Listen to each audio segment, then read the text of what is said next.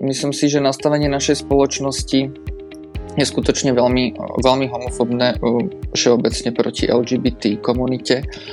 Je to komunita, ktorá je veľmi, sme veľmi prehliadaní vo všetkých sférach zdravotnej starostlivosti.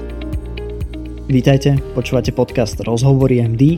Moje meno je Tomáš Havran a v dnešnej epizóde sa rozprávam s Michalom Skurákom, mladým lekárom, ktorý hneď po škole zduchol do Čiech, do Českých Budejovíc, kde pracuje na infektológii. No a rozprávali sme sa teda o tom, ako to vyzerá na tej infektológii, ako ich tam zastihol COVID a podobne. No ale dôvod, prečo som si vlastne Michala pozval do tohto podcastu a on bol tak milý, že prijal to pozvanie, bol to, že v Bratislave sa nám stala tragická udalosť. Boli zastrelení dvaja ľudia z LGBT komunity a mal som potrebu ako by priniesť túto tému aj do podcastu.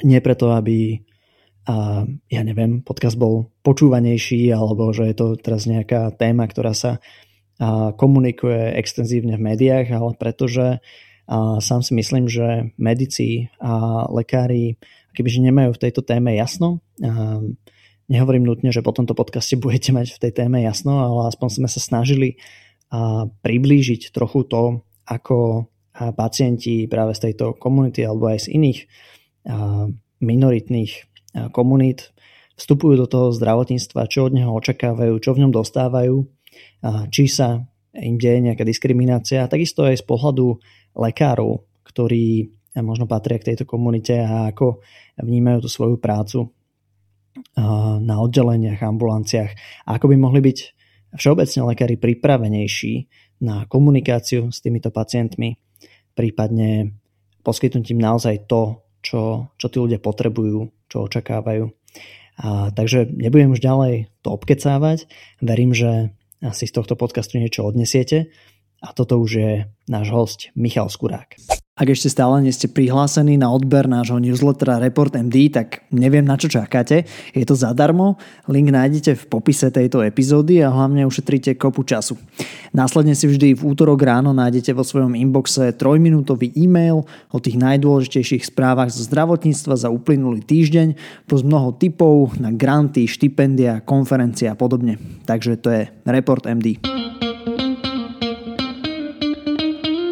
Tak ako aj ostatné epizódy, aj túto vám prináša farmaceutická spoločnosť Krka Slovensko s motom Žiť zdravý život. Ahoj Mišo, vítaj v podcaste Rozhovory MD. Ahoj, ďakujem za pozvanie. Ty si študoval medicínu na SZU v Bratislave.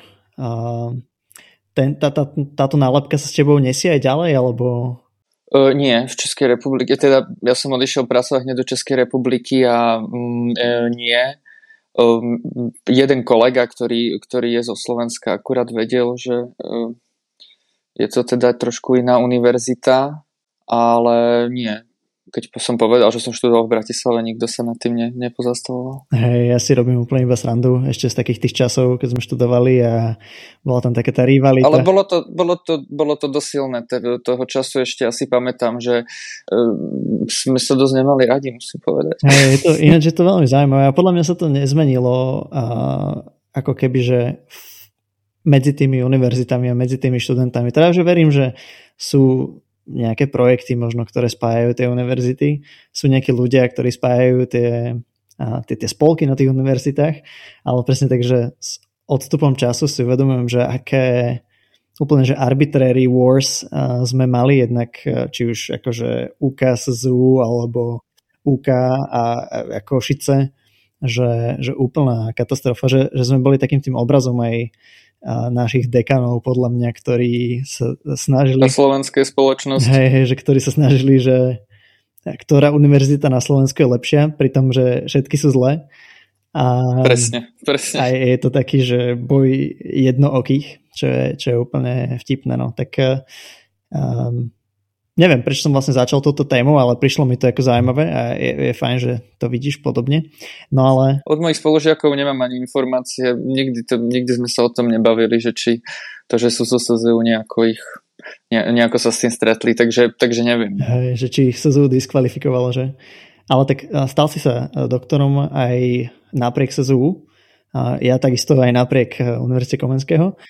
A Tak povedz, že, že aké možno boli tie tvoje kroky po škole, že ako si to vnímal, ako si sa rozhodoval, že kam pôjdeš a prečo teda si, si zdúbkal do Čech? Ja už, ja už na škole som mal uh, veľkú obľubu v očkovaní, v očkovaní a uh, HIV. To boli také dve témy, ktorým som sa chcel venovať. Uh, v šiestom ročníku, keď sme štátnicovali a teda v priebehu toho šiestého ročníka sme tak rozmýšľali, že čo budeme robiť, tak uh, som išiel, chcel som mi teda robiť na infekčné a išiel som prvýkrát na, išiel som na pohovor prvýkrát do Trnavy, uh, kde je teda uh, infekčné a keď som prišiel na personálne, tak mi dali kľúč od toalety s príveskom strany Hnutia za demokratické Slovensko. a takým dvojkilovým?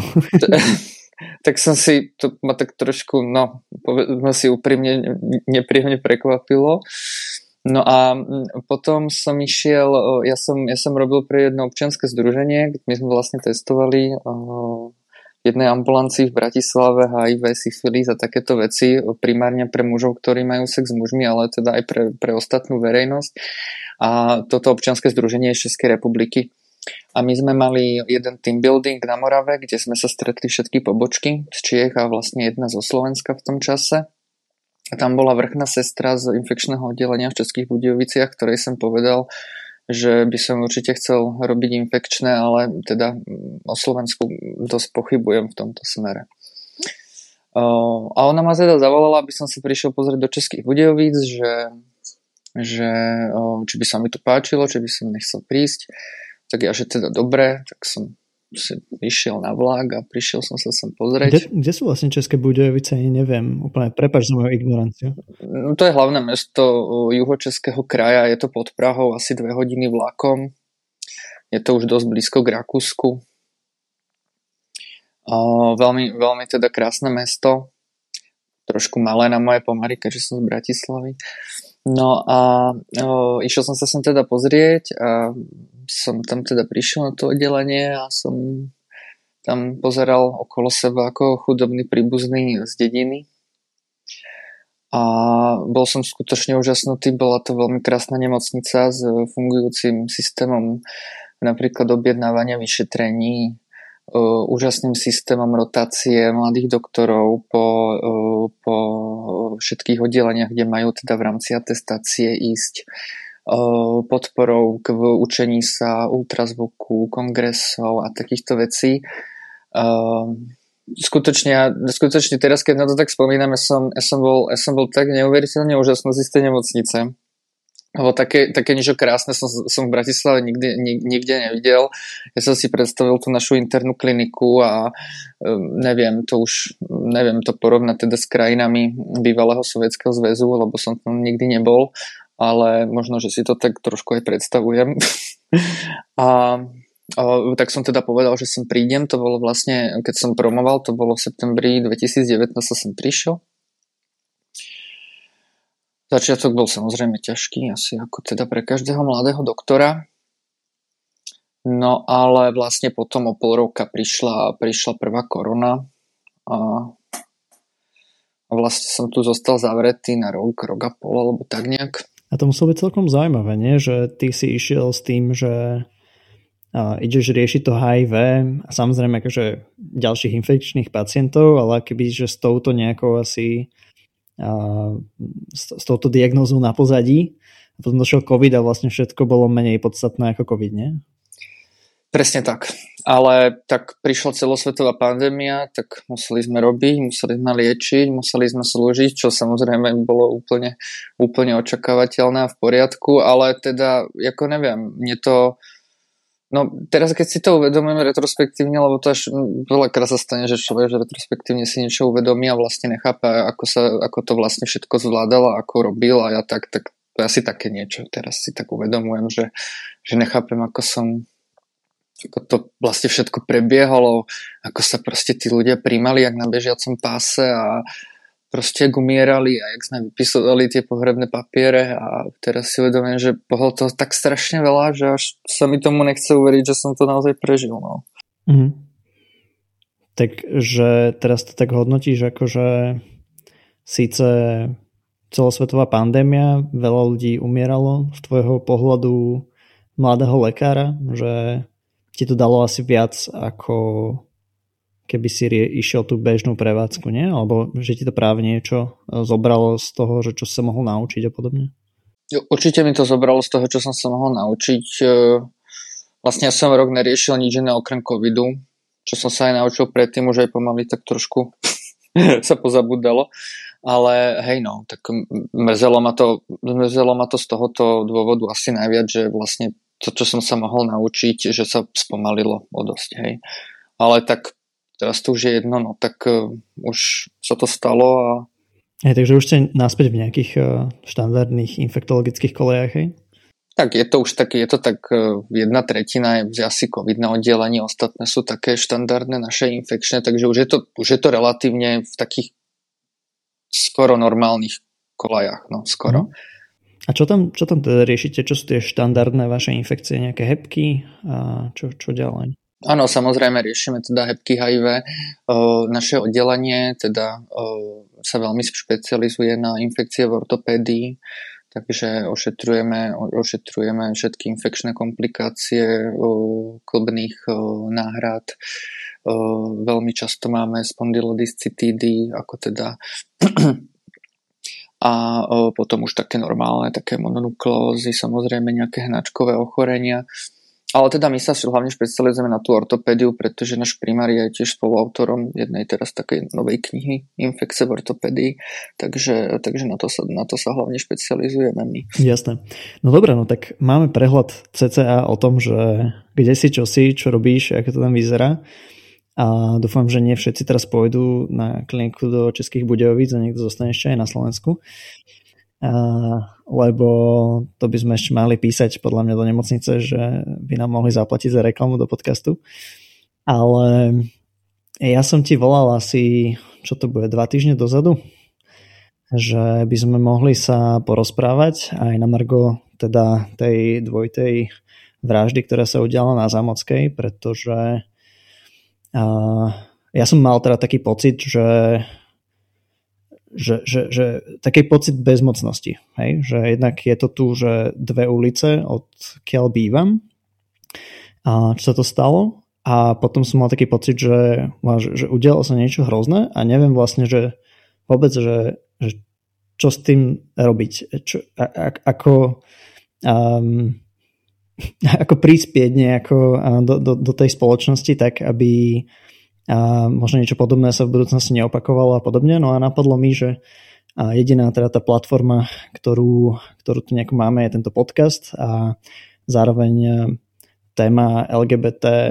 komunity a všeobecne akože nejakých menšín je aj medzi medikmi relatívne neúplne často skloňovaná téma na lekárskej fakulte a už to božne v nemocniciach a medzi nejakým personálom a podobne.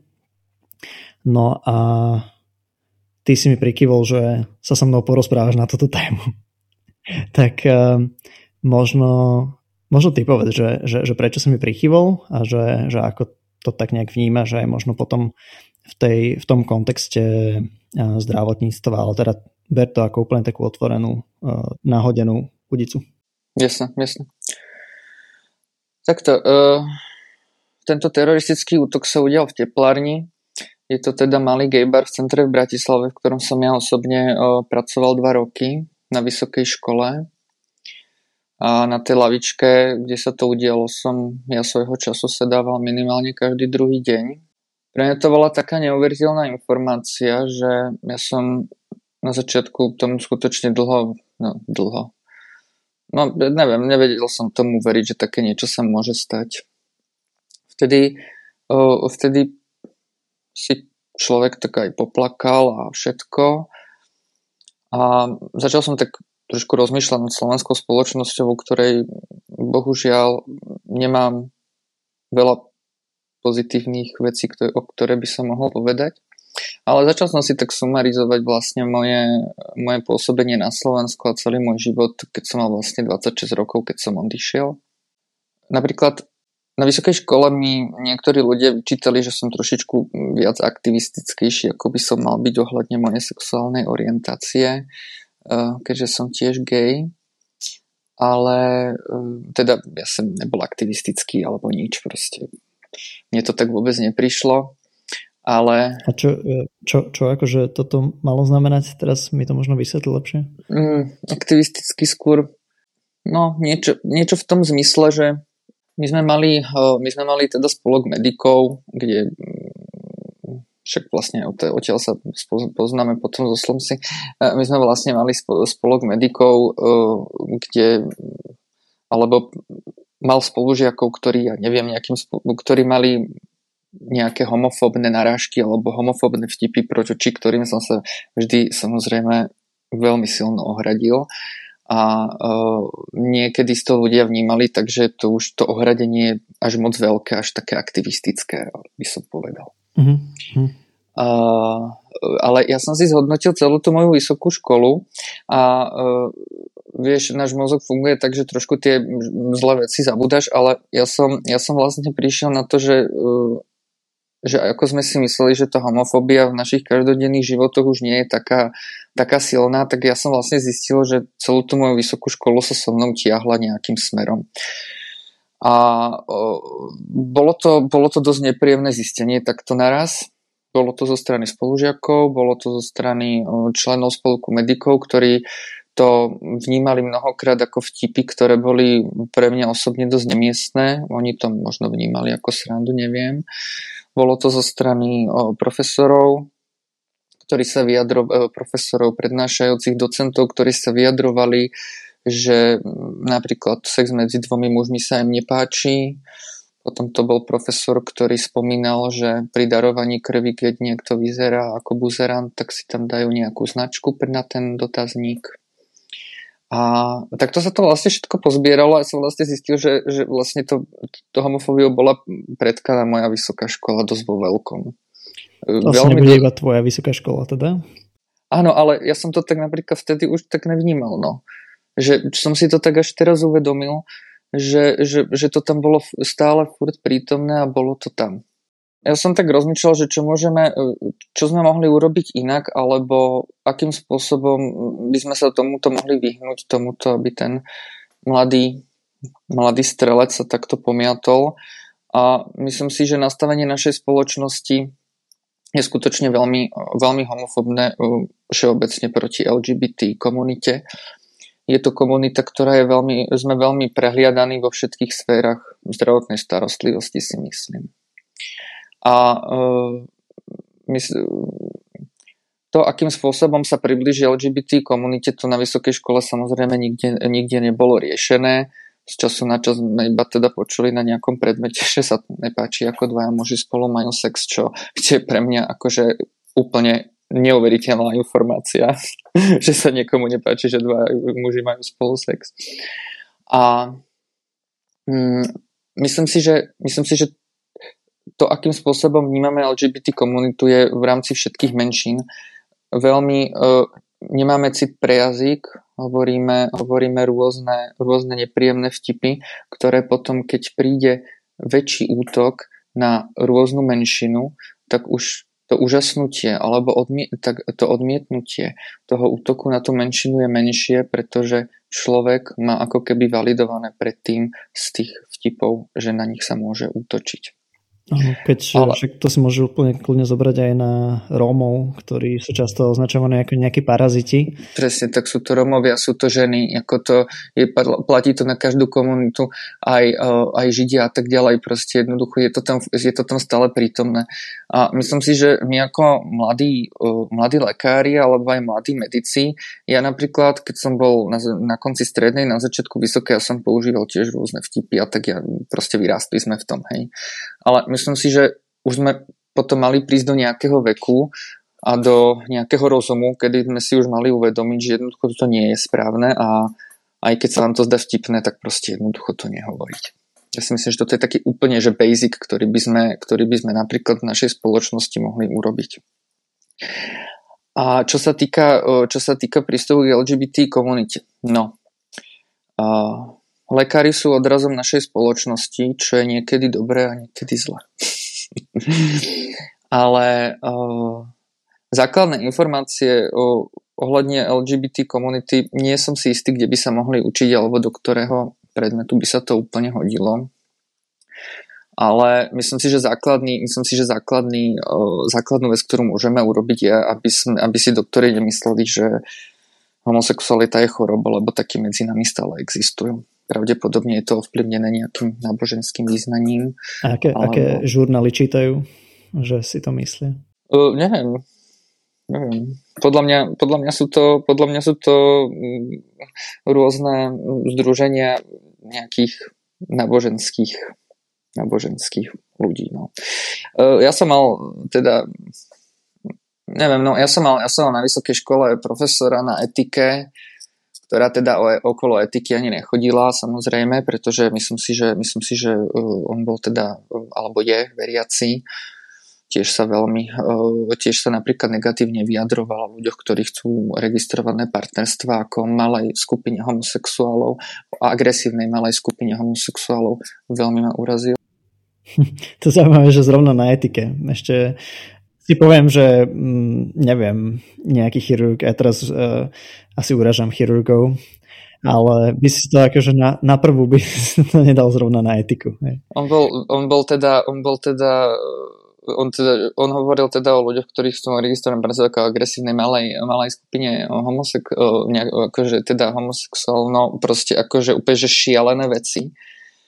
A akože my sme to vtedy vnímali, že vlastne on je ako mimo, alebo tak, ale, ale vlastne my v tom žijeme a lekári, skutočne takíto lekári sú medzi nami a to je, to je skutočne veľmi smutné a myslím si, že aj od toho sa odvíja potom, ako sa správajú, správajú k uh, mladí doktori k ostatným pacientom. Uh-huh. A ja by som sa možno teraz pozrel ešte viac na tých pacientov z menšín, ale teda asi konkrétne LGBT komunity, že čo sú také tie bariéry, ktoré vidíš možno v zdravotníctve pre túto komunitu, prípadne, že s čím sa stretávajú títo ľudia pri návšteve lekára, návšteve nemocnice? Tak e, čo je najdôležitejšie? E, naša, naša stereotypná spoločnosť funguje na stereotypoch a, stere, a keď niekto vybočuje zo stereotypu, to je vždy problém. Takže UGA to môže byť e, nejaké, keď, niek, keď niekto jeho správanie vyhodnotí ako stereotypne feminínne napríklad, alebo naopak u lesby nejaké, nejaké správanie, ktoré je stereo, stereotypne maskulínne Uh, ako, mne, to príde ako, mne to príde ako taká blbosť sa pozastavovať na niekoho správaním, keď niekoho liečím, vôbec ma to nezaujíma. Ďalej sú to transrodoví ľudia. Transrodoví ľudia to je skupina ľudí, uh, ktorý, ktorým drž, dlžíme tak strašne veľa. A ešte aj tak strašne dlho im dlžať toho veľa budeme či už je to, či, keď, keď príde nejaký, keď príde transrodový človek, môže mať teda genitálie, ktoré vlastne ten doktor napríklad neočakáva. A myslím si, že na tieto, na tieto situácie by mal byť prekvapený napríklad. Transrodoví ľudia sa boja chodiť k doktorovi, boja sa odmietnutia, správania o tom, že, o tom, že ich budú diskriminovať, že budú na nich nepríjemní. Ale toho sa, ale toho sa boja ako samozrejme aj geovia aj lesby, keď nezapadajú do toho stereotypného uh, druhu správania. Takže, uh, takže takto. Príslušníci LGBT komunity, keď nezapadajú do nejakého stereotypu spoločnosti, tak vo všeobecnosti majú obavu ísť k doktorovi.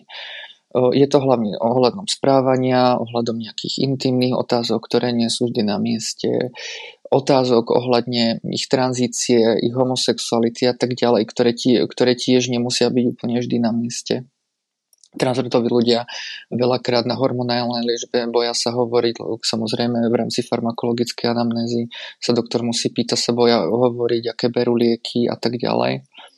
A myslím si, že úplne, úplne základný, úplne, že základný ten uh, proces, ktorý by tam mal byť, je proste nesú, nesúdiť a a iba akože liečiť, hej, a nepozastavovať sa nad tým. Ja si myslím, že keď sme liečili bez toho, aby sme súdili ľudí, tak to by nám vyriešilo, to by nám vyriešilo strašne veľa. Úplne taká, taká základná vec, ale vidíme, že to vlastne nie je možné, e, teda nie je možné, nie je to teraz, e, nie je to samozrejme, že dnes to na zajtra, je to samozrejme beh na dlhú trať. Ja len tak akože myslím, že vo všeobecnosti by som chcel aj akože pozbudiť mladých doktorov a medikov k tomu, aby, aby proste nesudili a iba sa iba tých ľudí liečili a uh, keď si myslia čokoľvek, aby proste neprejavili ten svoj názor, lebo samozrejme nemali by sme to robiť, ale človek, keď e, sa cíti možno v tej pozícii toho silnejšieho, že je pri ňom človek zmenšený, ktorý potrebuje jeho pomoc, tak možno sa cíti ben, voľnejší k tomu, aby prejavil svoj, svoj súdiaci názor. Mm-hmm. Možno ešte by si skúsil nejak povedať, že akú v úvodzovkách neštandardnú starostlivosť potrebujú ľudia z komunity, že ako evidentne v rámci tranzície je to niečo, čo asi majorita nerieši a že sú tam ešte nejaké ďalšie, či už ochorenia, alebo možno nejaké symptómy, nejaké stavy, či už psychické alebo fyzické, čo, čo títo ľudia riešia. A tým pádom sa s tým aj medici alebo lekári môžu stretnúť v ambulancii možno častejšie môžu byť pripravení potom, ako teda majú túto vedomosť. No, takto. Najväčší problém u, te, u transrodových ľudí je je, o, nie som si teraz úplne istý slovenskou legislatívou, nejak mi teda moji transrodoví bratia odpustia, ale myslím si, že donedávna alebo stále je napríklad o, v platnosti to, že musia byť, e, musia, musia byť kastrovaní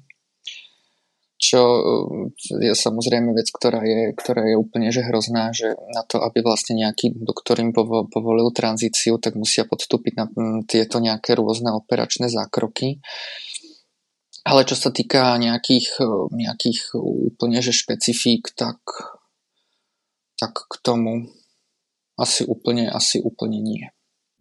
Uh-huh. OK. Um, ty sa stretol v nemocnici vyslovene s nejakou diskrimináciou voči LGBT komunite, alebo, lebo vychádzam z toho, čítal som teraz uh, nedávno takú štúdiu, že uh, 34% lekárov, to bolo že v San Francisku, ktorí teda boli v nejakej databáze akože LGBT doktory, um, takže sa stretli s diskrimináciou voči pacientom práve z tejto komunity a, im a ich partnerom a že či sa s tým stretáva, že možno, že čo sú, čo sú také tie najčastejšie veci, kde, kde lekári alebo tí zdravotníci môžu pochybiť, či už asi hlavne v tej komunikácii.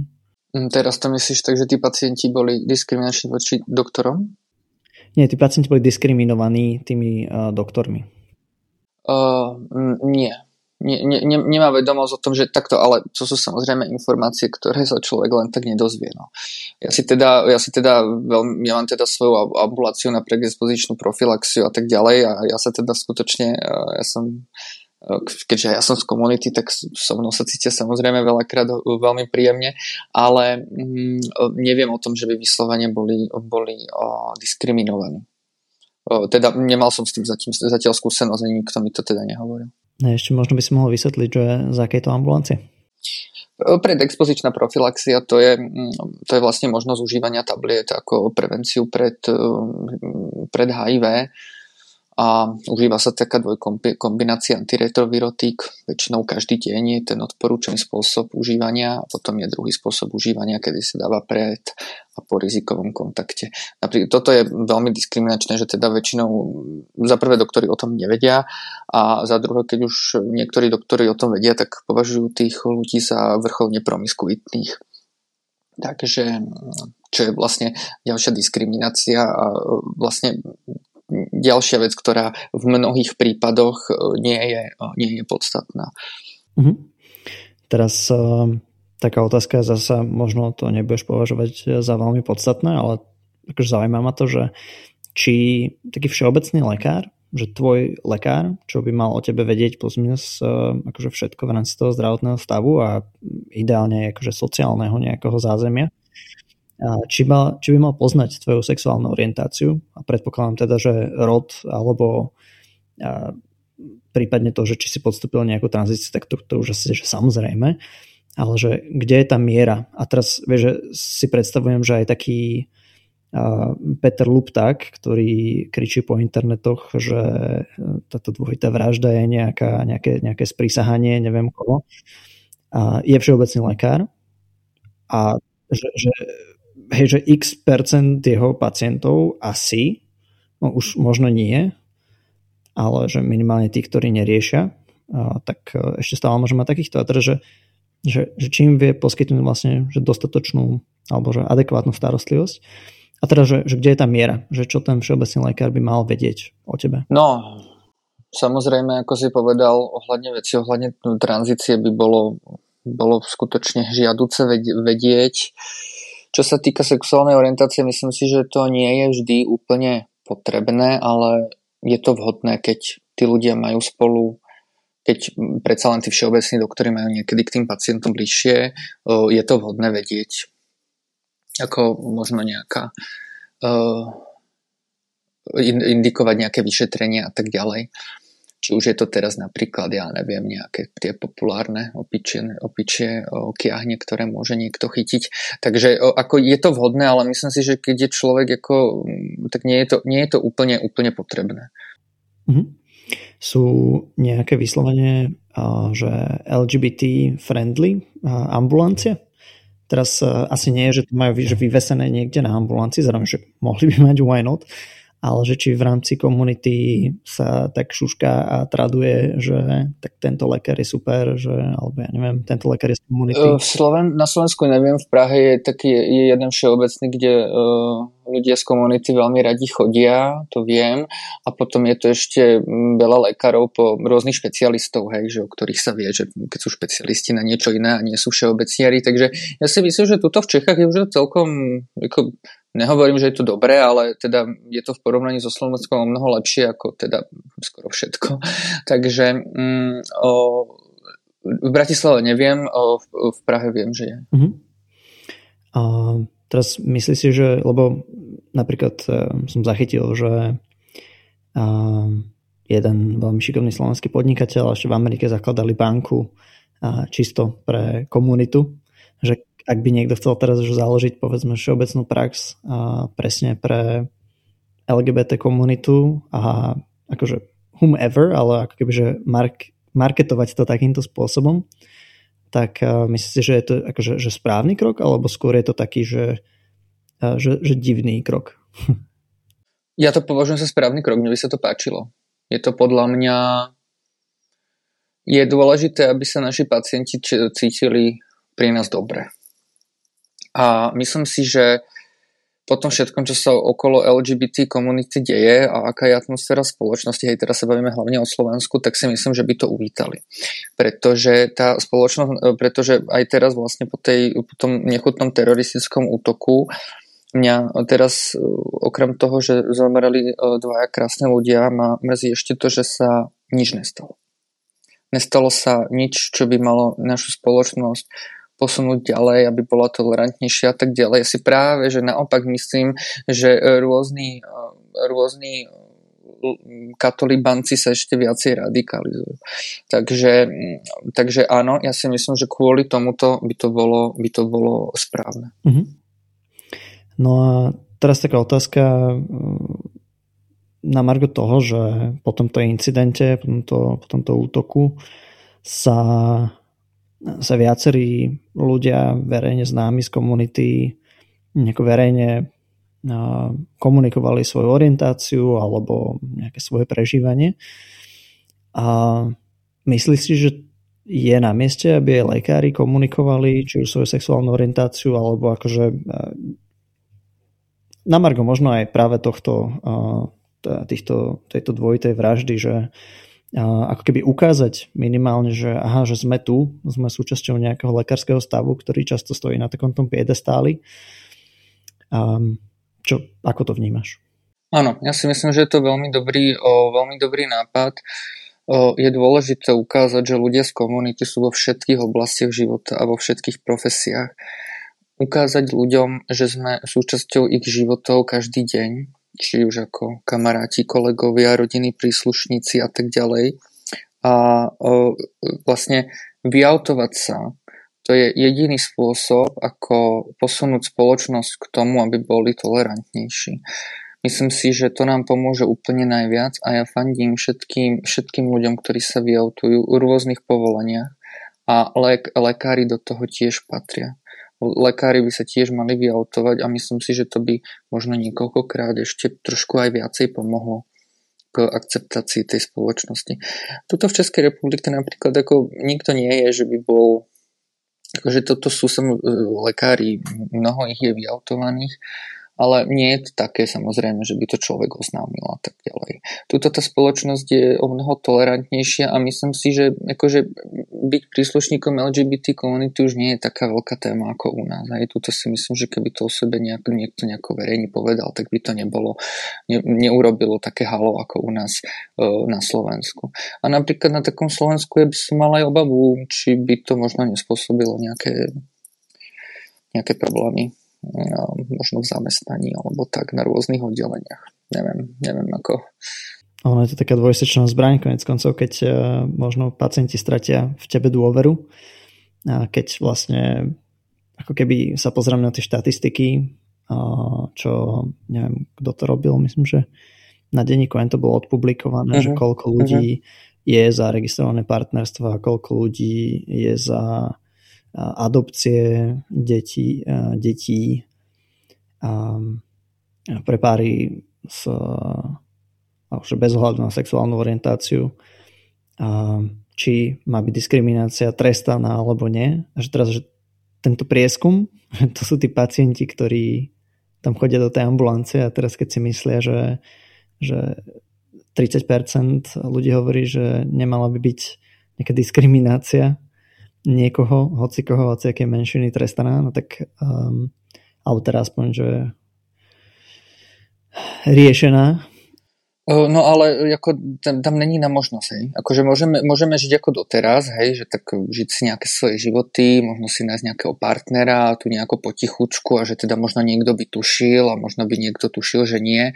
Ako, áno, je to možnosť, môžeme takto pokračovať ďalej, ale ako spoločnosť sa nikam nedo, ako nedostaneme, čo sa týka akceptácie našej komunity. Proste budeme tam, kde sme boli a nikde sa to nepohne. Ja samozrejme nechcem tým povedať, že by som niekoho nútil alebo niekoho sám vyzradil a tak ďalej. To je na každého samozrejme rozhodnutí. Ale myslím si, že toto je jedna z tých najefektívnejších ciest, ktoré môžeme urobiť. A to už keď dvaja, traja pacienti nebudú chcieť, aby som ich ušetril kvôli tomu, že som gay, tak ako to je ich právo. Samozrejme, oni si musia, oni majú právo si vybrať doktora, ktorý ich ošetruje. To keď oni sa na základe mojej sexuálnej orientácie rozhodnú, že ich ošetrovať nebudem, tak samozrejme je to ich právo. Jasné. No ďakujem, že si to takto zaramcoval. Ja som tu teraz akože chcel hrať toho diabloho advokáta. A hej, konec koncov že zasa si v tom zdravotníctve až tak nenavyberáš. si, si, rád, si rád, keď ťa niekto ošetrí. A, keď za pol roka sa niekam dostaneš. Jasné. No, posledná taká téma, ktorú by som chcel riešiť eh, s tebou je, že vlastne kde v rámci tých lekárskych fakult by sa medici mohli trošku citlivovať k tejto téme aj v rámci tých akože zdravot. No, to si použil, to si použil veľmi zlé slovo. To keď ťa bude počuť nejaký katolibanec, tak to ťa hneď e, obviní z takej propagácie kultúry smrti, že už akože si skončil. Prepač, teraz Citlivovať. OK, čo... čo uh, uh... Citlivovať sa používalo, že v západnej Európe uh, škôlkach sa deti dávajú do nejakých kútov, aby sa nejako ovpchýtkávali a zvykali si asi na nejaké, neviem, na nejaké sexuálne veci a používali slovo citlivovať a to vtedy vlastne slovenská pseudokonzervatívna katolibanská scéna úplne vybuchla ohradne propagácie kultúry smrti a neviem čoho všetkého, takže uh, dávaj si pozor na to slovo. OK, you, you lost me there somewhere. A každopádne asi vieš, myslím, že ako by táto téma mohla prechádzať viac cez to štandardné medicínske kurikulum. Samozrejme, akože tých tém, ktoré by mohli prechádzať e, štandardným kurikulum je oveľa viac ako iba komunikácia v rámci e, LGBT e, pacientov napríklad.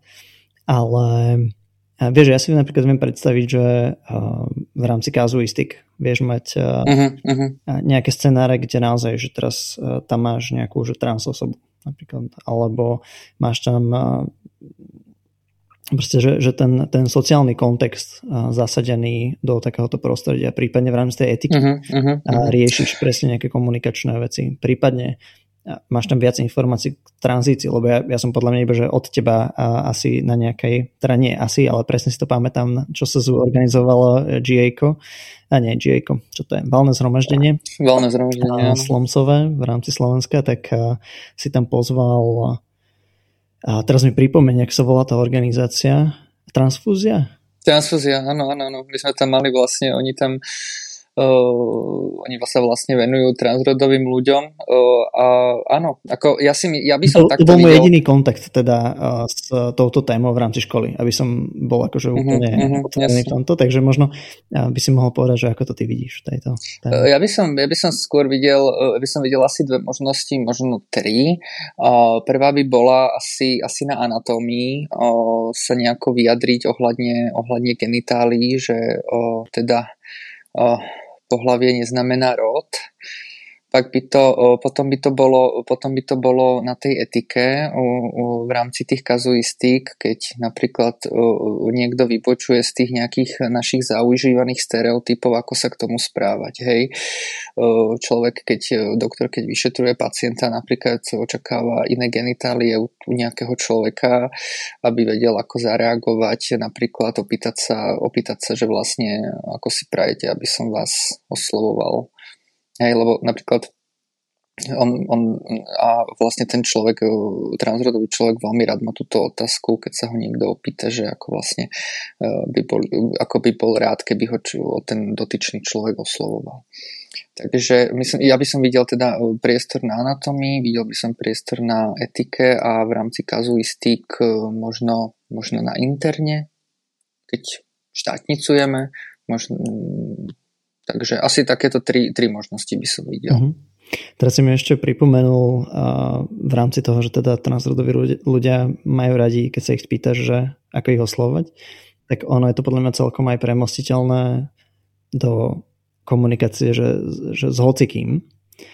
A, a to je takéto, že my máme v hlave nejaké assumptions o ľuďoch, ktorých akože, neviem, prvýkrát ich vidíme a teraz si možno myslíme, že je to Černoch. Si možno myslíme, že je to človek z dediny. Si možno myslíme, že ja neviem, zrovna dneska nie je učesaný, tak asi bude chudobný ten človek. Alebo hej, že, že máme nejaké že assumptions ako keby to je niečo, s čím podľa mňa je ja, že často že musím aktívne pracovať, že teraz že si vypnúť kvázi ten filter nejaký spoločenský a teraz, že ísť do nejakej komunikácie s hocikým bez nejakého assumptionu, že ty asi máš priateľku, hej, napríklad, alebo že hej, že uh, už, už uh, si si našiel priateľku, alebo už si si našla priateľa. Áno, že, áno, áno. A presne hej. takéto akože nejaké assumptions, ktoré asi aj ako lekár v tej konverzácii môžeš mať, ale zároveň nemusíš, hej, že veľa vecí sa dá komunikovať bez týchto, uh, ak sa to povie, assumption, uh, nejakých uh, um, akože niečo, čo si myslíš uh, dopredu o tom človekovi, aj keď ho nepoznáš. Tak neviem, že aj toto ti, uh, lebo pre mňa je toto celkom akože téma, si tieto veci uvedomovať a teraz nie iba v komunikácii, že naozaj, že v komunikácii s hocikým. Určite by to bolo, bolo, bolo fajn, ale hovorím, je to, je to, je to, je to, je to beh na dlhú trať a o, musíme začínať pomaličky od seba a uvedomovať si to vždy, keď toto vlastne príde, ako hovorí, že si príde nejaký človek, tak si to tak uvedomí, trošku sa spomaliť, zamysleť sa nad tým a ísť do toho od začiatku, do tej komunikácie a uh, snaži, snažiť sa toho človeka pozrieť sa na ňo od začiatku a nie to, čo si ty od začiatku myslíš. Hej. No, ja to ukončím asi tým, čím si ty cca začal, že úplne by stačilo na začiatok nemať blbé vtipy, ktoré naozaj ako keby sú úplne zbytočné a nemiestné často.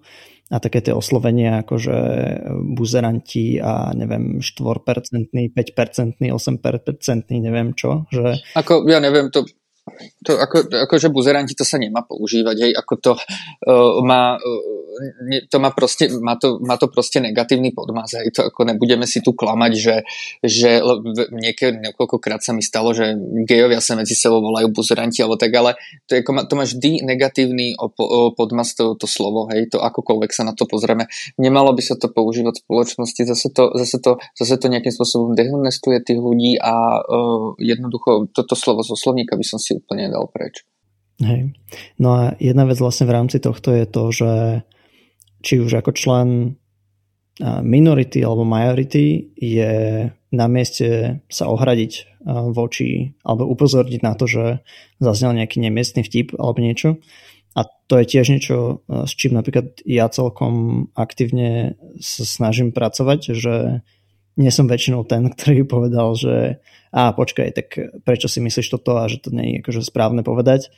Um, a keby, že, že bez toho ohradenia sa, že, že nerobíš niekomu ten filter spoločenský, tak veľmi ťažko sa potom um, akože mení ten narratív spoločnosti, presne lebo tak, keby dávaš taký tichý súhlas s tým, áno, čo sa komunikuje. Áno. A zároveň, že ohradiť sa, alebo ohradiť sa kvôli možno aj niekomu inému, je veľmi e, často náročné, by som povedal. Je to náročné, ale e, myslím si, že by sme sa vždycky, když sa, vždycky, keď sa niečo takéto stane, tak by sme e, mali pomyslieť na to, v akej chceme žiť spoločnosti. Nie teraz, ale za proste 50-15 rokov. Ja nechcem žiť v spoločnosti, kde sa budeme tváriť, že nejaká forma diskriminácie Rómov, žien a žien, ktorí išli na potrát a ja neviem, čo, že je v poriadku. To nie je v poriadku. Mali by sme sa snažiť už, už posunúť niekde ďalej. A e, ja teda samozrejme sa ohrazujem proti všetkým možným e, veciam, aj keď e, to povie nejaký môj bližší človek a myslí to zo srandy. Jednoducho, myslím si, že keď sa takto budeme ohradzovať, tak postupne ten progres príde už len týmto. A vždy, keď je to ťažké a človek nevie, že či sa má ohradiť, alebo si myslí, že teraz je dobrá nálada a ohradiť by sa nemal, tak ako, dobre, tak je dobrá nálada, ale my chceme, aby bola o mnoho lepšia spoločnosť za 10 rokov, nie aby teraz bola dobrá nálada. Hej, no uh, aj ja osobne ešte mám na čom pracovať, takže uh, dneska sme sa akože múdro bavili na túto tému, teda tým múdrejšie a menej múdro, ale je to, je to pre mňa akože niečo, čo, čo chcem zlepšovať v rámci nejakej komunikácie. Takže to je taký môj verejný záväzok. A, a poďme na tie krátke otázky, ktoré som ti poslal v, v, pred našim nahrávaním. A tá prvá býva vždy, že ako knižku by si odporúčil mladým lekárom, medikom. No takto Um, by som to tak zaobalil. Um, človek, keď vyštuduje medicínu, myslím si, že veľakrát sa to, že je doktor, stane veľkou súčasťou jeho osobnosti. A tým pádom má na seba veľmi vysoké nároky a mm, prídu zlyhania, ako vždycky prídu zlyhania a e, človek môže upadnúť do istej formy smutku až trošku depresívneho depresívneho prežívania veci. Tu by som poradil o knihu od, od Martina Seligmana, to je Naučený optimizmus, zmeni, ako zmeniť svoje, svoje myslenie a život. Znie to až pri veľmi motivačne možno, ale mm, je to skutočne, by som to veľmi odporúčil mladým doktorom, ktorí, ktorí z tej výšky padli trošku dole a uvedomili si, že vlastne tá medicína je o mnoho zložitejšia, ako si možno mysleli a e, snaží, e, myslím si, že im to trošku zmení pohľad na celú prácu a prežívanie v práci. Lebo myslím si, že veľa doktorov dokáže upadnúť do istého formy depresívneho správania. A tam by som vlastne nadviazal možno na, na tú otázku, čo by som poradil mladým. E, prosím vás, to, že ste doktor, je super. Ale nemôže to byť veľká časť vašej osobnosti, pretože vás to pomaly, ale veľmi rýchlo znútra zabije všetko pekné. Je veľmi dôležité si uvedomiť, že ste krásny človek, ktorý má svoje city, kamarátov, priateľov, partnerov, rodinu, máte svoje záujmy, máte veľa vecí, ktoré by ste chceli v živote dosiahnuť v medicíne alebo aj mimo medicíny a treba na to stále mysleť a neopínať sa na tú medicínu ako na, na ten zlatý grál, ktorý ja som teraz dosiahol a ja som teraz doktor a, a teraz nič iné nebude existovať. A to je, poviem, fakt, to je, to je fakt veľmi dôležité a keď by mi to niekto povedal pred troma rokmi. Takže hovoríš z vlastnej skúsenosti. A čo nové sa teraz akurát učíš? Teraz sa nové učím teraz sa nové učím ultrazvukovať. Ultrazvuk brucha sa učím, pretože u nás na, na oddelení máme niekoľko ultrazvukov. Náš pán primár nás podporuje v tom, aby sme sa učili v, týchto, v tejto zobrazovacej metóde.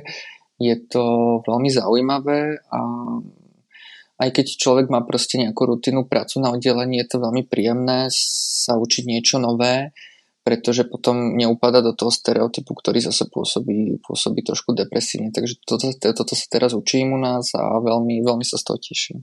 Čo bol taký tvoj najťažší moment počas štúdia alebo možno aj počas tej praxe? Myslím si, že najtežší moment počas štúdia pre mňa bolo, že budem musieť odísť zo Slovenska. to bol pre mňa najťažší moment a druhý najťažší moment počas praxe bol, že, um, že keď sa niečo naučíš, tak to veľmi veľakrát zabudneš a musíš sa to naučiť zase. veľmi pragmatické. A, a trošku frustrujúce, ale je dôležité sa s tým zmieriť. no dobre. Mišo, ak by nebola medicína, tak čo by si robil? Keby nebola medicína, pravdepodobne by som chcel študovať európske štúdia alebo diplomáciu alebo medzinárodné vzťahy a pracovať pre, pre Európsku úniu nejakým spôsobom, pretože si myslím, že Európska únia je e, jediná, jediný moment, ktorý nás na Slovensku ešte chráni pred tým, aby sme sa stali tou veľmi nepríjemnou xenofobnou rasistickou krajinou, ktorou srdci sme, ale musíme urobiť niečo, aby sme tak v Európe aspoň nevyzerali. Mm, amen. Dobre, tak ďakujem ti veľmi pekne za trošku približenie tejto témy, že sme sa o tom mohli porozprávať, že sme mohli zistiť trošku, ako funguješ v rámci infektológie v Českých Budejovicích. Dúfam, že teraz fakt všetci slovenskí študenti tam nepôjdu na stáž, že, že tam, tam uvidia tie pekné soná a, a tie objednávacie systémy, ktoré fungujú. A teraz zostanú tu. A ďakujem ti veľmi pekne a budem ti držať palce aj na tvojej ambulancii, aj na oddelení. Ďakujem pekne za pozvanie. Maj sa pekne, ahoj. Práve ste dopočúvali epizódu, kde sme sa rozprávali s Michalom Skúrákom, budúcim infektologom. Ak sa vám páčila táto epizóda, aj teda táto téma myslíte si, že viacerí medici, medičky, lekári by mali, mohli počuť o tejto téme trošku viac a takým pošlite túto, túto epizódu, nejaký link na ňu, prípadne bežte na svoje študijné oddelenia za svojimi prodekanmi a pýtajte si, že chcete viac obsahu v rámci tejto témy vo vašich kurikulách. Naozaj nie je to niečo, čo by malo byť ideologické, ale mala by to byť iba otázka toho, že chcete ako lekári alebo budúci lekári priniesť pre svojich pacientov najviac, čo môžete. Takže ďakujem, že ste nás počúvali a my sa počujeme opäť o týždeň.